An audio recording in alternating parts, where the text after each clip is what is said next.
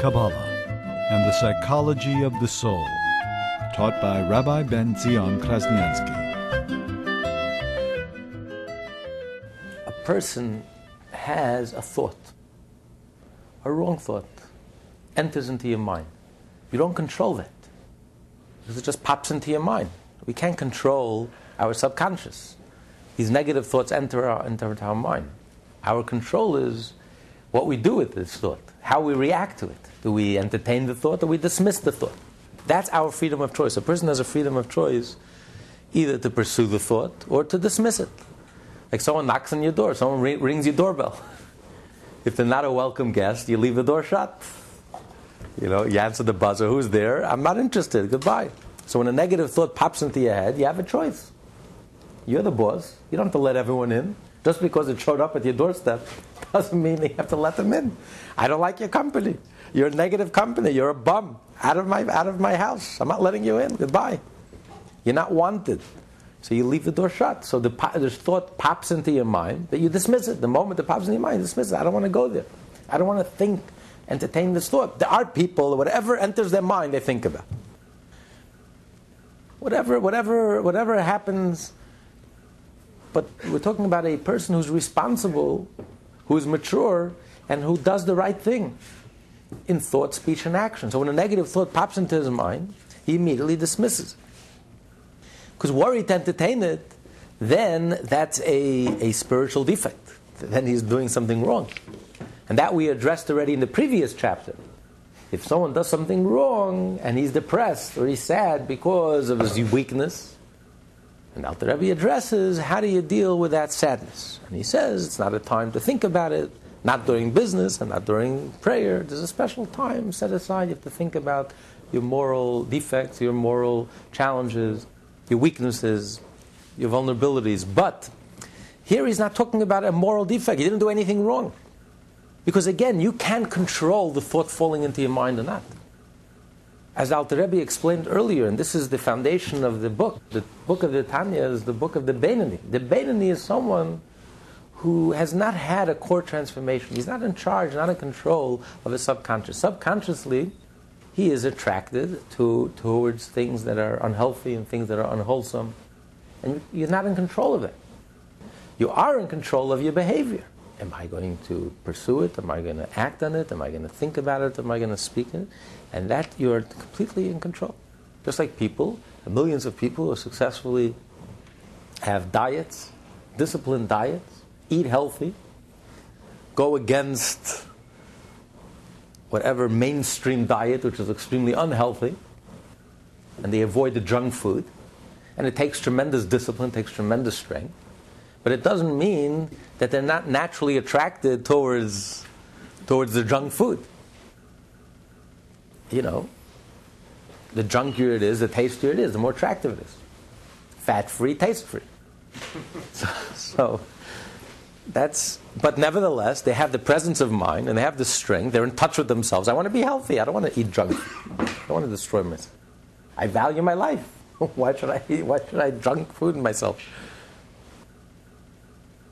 They're not depressed. They don't feel worthless. They feel their life is worthy. Their life has value. Why should I destroy myself? I feel better if I eat wholesome. So they have this discipline, they have the presence of mind. God created us. We have the ability of mind over matter. We can control ourselves. We're not animals, we're not creatures of instinct. And there are millions of people successfully do it, but it's a struggle, it's a conflict. And it doesn't mean that there's been a core transformation that suddenly uh, a delicious ice cream doesn't talk to you, a delicious uh, cream pie doesn't talk to you. Just like you have junk food, you have junk lifestyle. And we're attracted, the junkier it is, the more attractive it is. And we're attracted to all, all the drunk, uh, drunk lifestyles uh, that life has to offer. So you're human, and you're down to earth, and you're attracted to it. But you have the inner discipline, you have the strength of mind to say, no, I don't want to go that route. I want to speak healthily, and I want to think in a healthy way, and I want to act in a healthy, wholesome way. So it's not in your control that the thought should not enter your mind. What is in your control is what you do once it enters your mind. Because a person, you can't stop thinking, but you can change channels. Instead of thinking negative thoughts, I can change channels. I, will instead I'll fill my mind with positive content, and you'll dismiss that negative thought or that lewd thought. So, why is he so depressed? Why is he anxious? He's anxious and depressed for the fact that a negative thought is still disturbing That it could be after years of discipline, after years of doing the right thing and saying the right thing and thinking the right thing and working so hard, he's still dragged down by these negative thoughts. He still has to struggle with all these negative thoughts. It's like an endless battle. Have, what am I looking forward to? This will never end. oh, you see. It's enough, enough to depress you. So, how, how do you overcome this sadness? This can cause a tremendous inner sadness, anguish. This can rob a person of his joy. Here, you tell a person you have to, what the key ingredient is, you have to march to war, you have to march confident, joyful, confident in your victory. What victory? He's telling me I'm going to fight for the rest of my life. I'll never have peace. So that's a very demoralizing thought. How do you deal with this, this issue? It's a serious issue. What he's addressing here is that the person feels anxious, not guilty for having these thoughts, but anxious that he's going to have these thoughts for the rest of his life. That these thoughts will constantly bombard him. And he has no remedy, he has no relief. No matter how hard he tries, no matter how hard he struggles, he's never going to win the war. Now, that could be a very depressing thought. You know you're never going to win the war. There's never going to be a let up. A war, it's limited, fine. You know, you have a war, it's coming to an end, you mobilize, you see the light at the end of the tunnel. Here, there's no light at the end of the tunnel. This is a lifelong campaign. No relief, no rest, no let up. That could be very depressing, very demoralizing. So he says, not only shouldn't you be depressed or demoralized, you should be joyful. Because by pushing away these thoughts, you're actually fulfilling a mitzvah. You're fulfilling a commandment, a biblical commandment. And that is to push away thoughts that a person is bombarded with negative thoughts, and yet you push away these thoughts. Because we are warriors. We are soldiers in Hashem's army, in God's army. We are warriors. We are holy warriors. And that's our mission in life. Our mission in life is to do battle and to struggle and to overcome difficulty and to overcome conflict. That is our mission. That is what life is about. For us, that is our purpose. Our purpose in life is we fulfill our purpose when we overcome a difficulty, when we overcome a struggle. We fulfill the commandment, the biblical commandment, one of the 613 commandments, not to follow your negative thoughts. Could refer to idolatrous thoughts and could also refer to um, immoral thoughts. So every time you turn away from that thought, you're actually fulfilling a mitzvah. You're doing the will of Hashem. A mitzvah is Hashem's wish. You're fulfilling His wish. You're fulfilling His will. You're doing what you were intended to do. That is your mission. That is your purpose. So you feel you should feel joyous that you're fulfilling the divine will.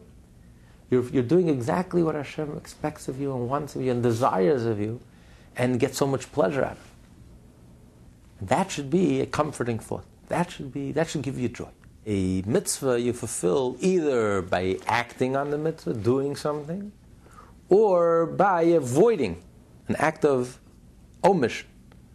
When? When you're tempted to do a sin. When you're tempted to steal and you refrain from stealing because God says you should be honest, you're fulfilling a mitzvah.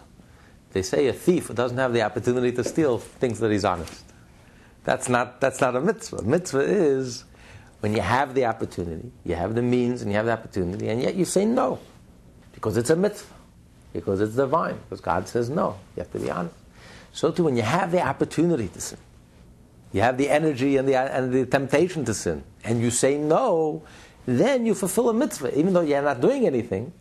But that's just as a mitzvah as if, as if you did something, because that takes a lot out of you. The ability to say no takes a lot out of you. As a matter of fact, it's a, it's a much deeper mitzvah than an act of, of commission, an act that you can visibly see. Here it's very subtle, you don't see anything. It's all internal. But it comes from a much deeper place. The ability to say no, A person's character is defined not so much by what you do, as by what you don't do, by, by what you won't do. When you dismiss, you say, This I won't do. These are my red lines and I won't cross. That's how, that's how you can tell what a person is all about. Not by how a person expresses himself, self expression. It's a person's restraint that's much deeper and gives the person a lot more color and character and depth than by what a person does. So when a person is tempted to do a sin, he says, No, I'm not going to do this. That's what builds character. That's what tells you about a person.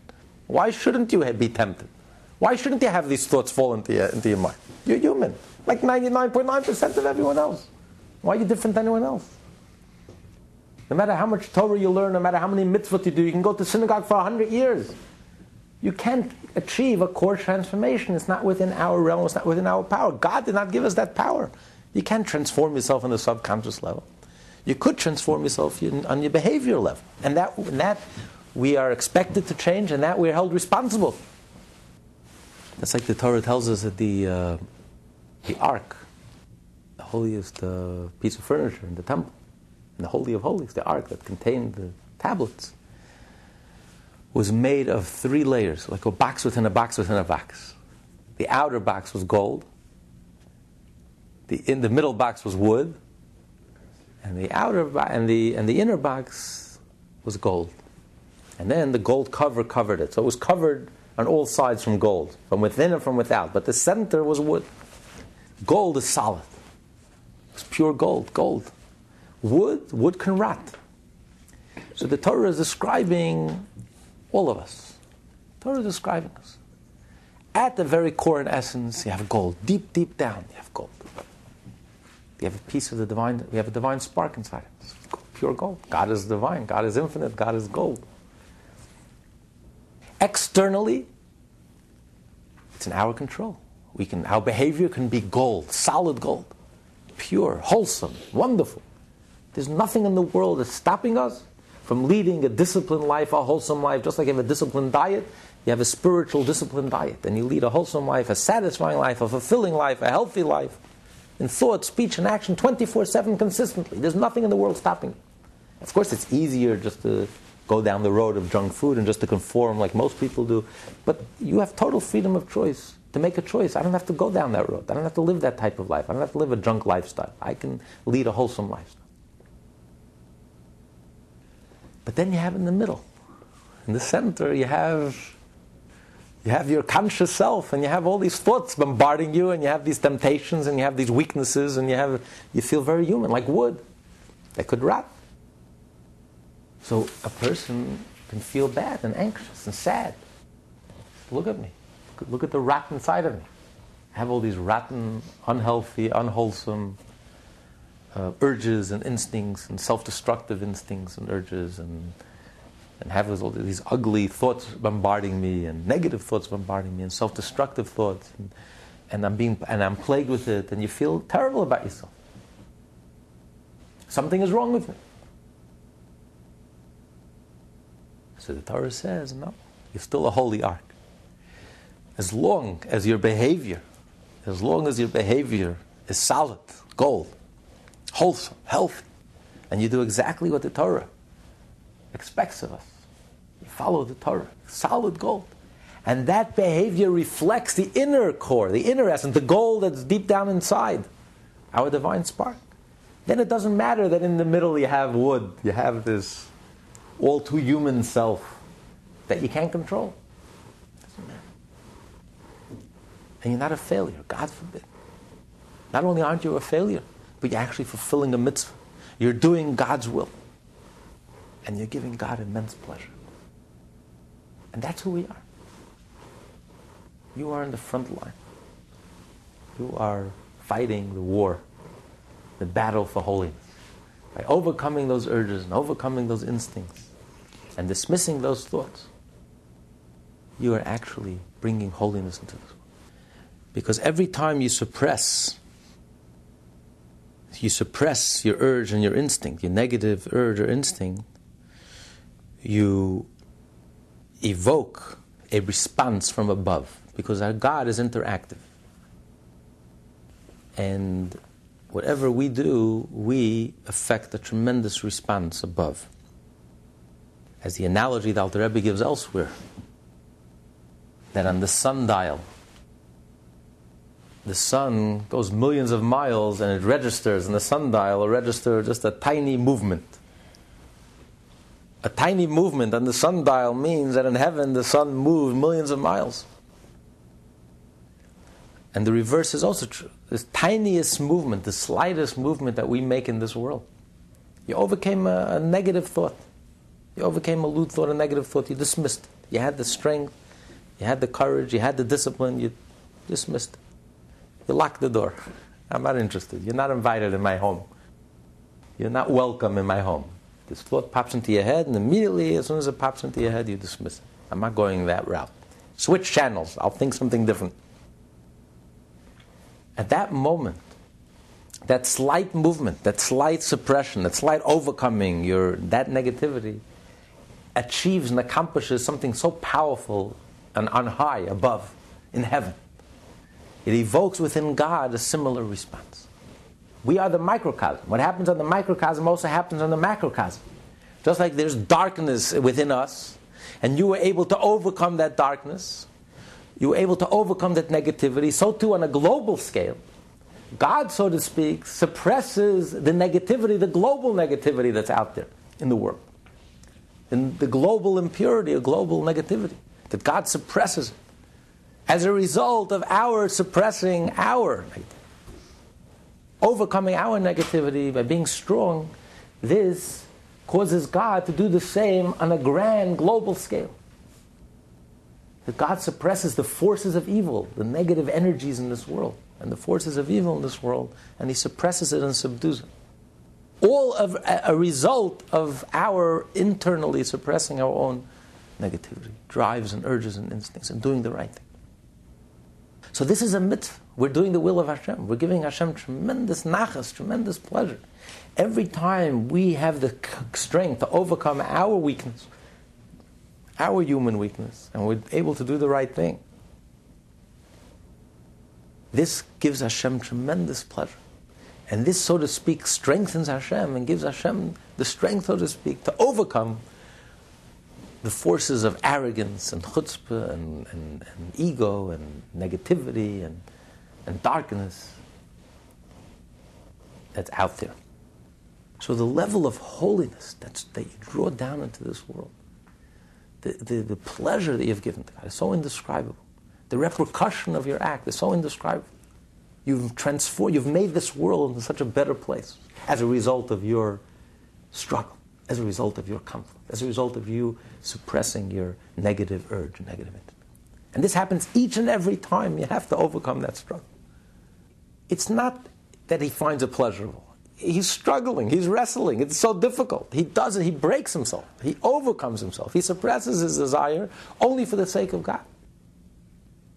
So his connection to God in a certain sense is unlimited. Because he's just he's just bowing down to God. Listen, God, you don't want me. This is wrong. I don't. I'm tempted to do it. I know it's wrong. You told me it's wrong. So for your sake, I'm not doing it. His connection to God is unlimited. In a certain sense, the nullification of the Beinoni to God is so much purer. It's so much deeper. Qualitatively wise, it's so much deeper than the nullification of the tzaddik to the, the God. Because it's unlimited. He's giving of himself totally. He doesn't want to do it.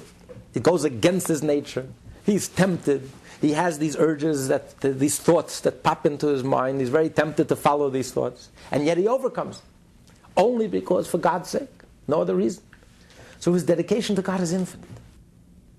And that gives God infinite pleasure.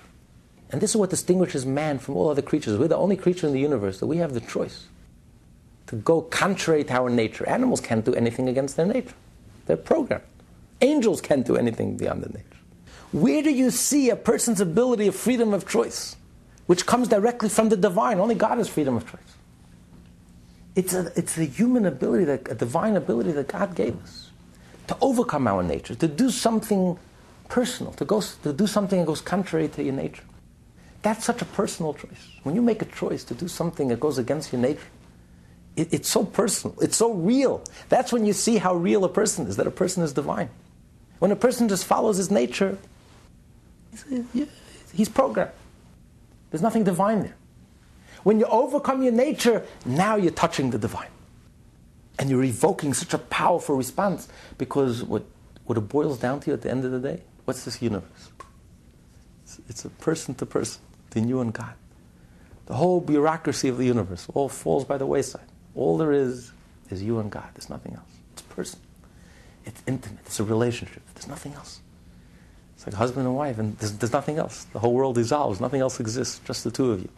When you make that choice, that's the most intimate thing you can do with God. Because it's so personal. You're overcoming your nature. It's a choice that you're making. And it's you and God, nothing else. The whole universe falls by the wayside, nothing exists. And that's what he says that God's glory, the praise, the revelation of God that's evoked as a result of your personal choice of having the ability to overcome and dismissing that blue thought. It touches God so intimately and so personally. So don't feel sorry for yourself. Don't feel uh, you're not a victim. Don't feel sorry. It's a mitzvah. It's an opportunity. It's a myth it's a, a joy. And when you tackle life with that joy and that zest and that enthusiasm and that joie de vivre and that happiness of heart, then that's, that's an essential ingredient to be able to overcome, to be able to face all the challenges that you have.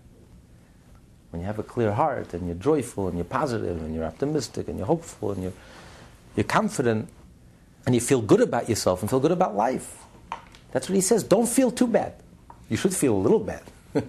if you're so comfortable and you're so satisfied with your negativity and the and the, the, negativity inside of us, that's not good. You should you should always feel a little uncomfortable. But don't feel too bad. Realize realize what's happening. Realize what's going on here. Realize the opportunity that was handed to us. In in God's world, there's no hierarchy. You're at the bottom of the totem pole. You're on top of the totem pole. You have to you have to get beyond that whole way of thinking. There's no bottom and there's no top. Each one has a unique path to God. Each one has a precious path to God, a special path to God. Each one can accomplish something that the other one cannot accomplish. And each one needs the other. And that's why we say, it says the difference in the exodus from Egypt and the ultimate redemption, which we're all anticipating imminently, the coming of Mashiach, is that the Jewish people had to escape from Egypt. They had to run away from Egypt. Why do they have to run away from Egypt? As we learned earlier, why do they have to run away from Egypt? Paro, unconditional surrender. They could have kicked the Egyptians out and, and taken over Egypt. they could have stayed in Egypt. Why, why run? Where were they running from? They won the war. Paro came running in the middle of the night in his pajamas. Please, whatever you want. It's unconditional surrender. It's like Nazi Germany, unconditional surrender. You could have taken over the country, you could have done whatever you want. Who were the Jews running from? They ran away because they couldn't cope, they couldn't deal with the Egypt. They couldn't deal with it. It's like they had to run away from the Egypt inside of them. It's like someone who's addicted. He has to run away from the bar. He can't be around. He can't handle it. They had to run away. They couldn't handle that environment. They didn't have the strength, so they had to run away. So the exodus from Egypt represents what we're discussing here, the Beinoni, suppression. God had to crush the Egyptians. He had to destroy Egypt, the arrogance, the ten plagues. He had to destroy them and crush them in front of them. And that enabled the Jews to run. They had to run. They couldn't handle it. So this is when the evil is still very much present and very powerful. And the hold that evil has in you is very powerful. All you can do is suppress it and run away because you can't deal with it.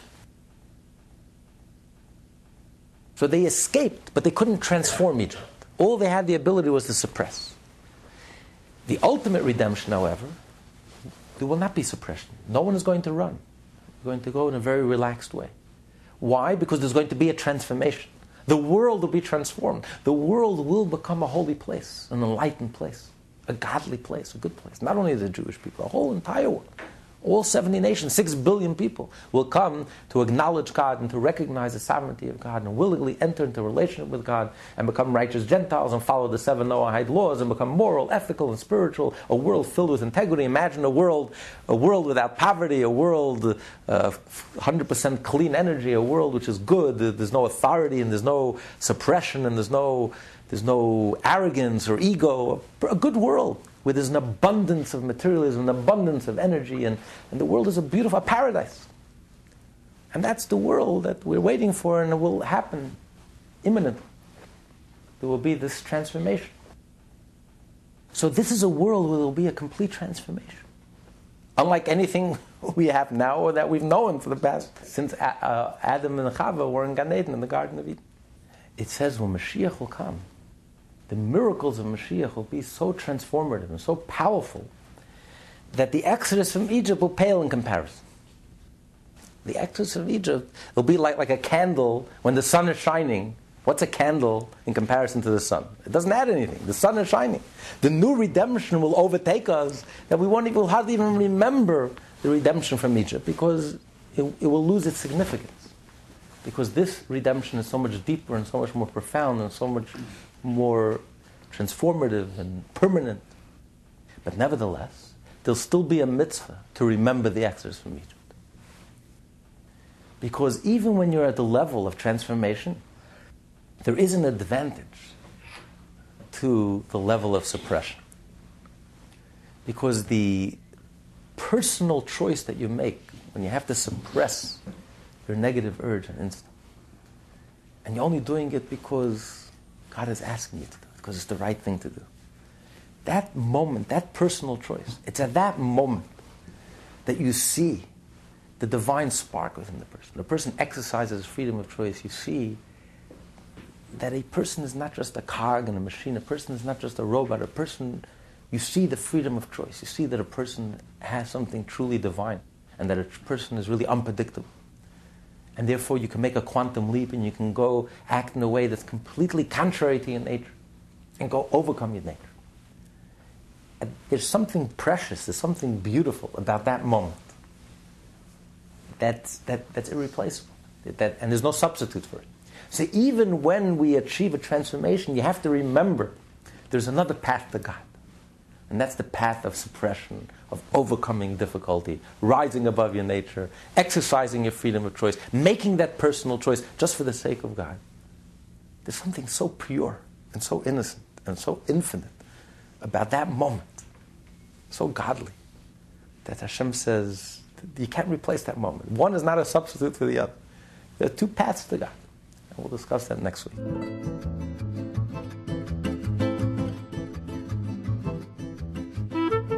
Kabbalah and the Psychology of the Soul, taught by Rabbi Ben Zion Krasniansky.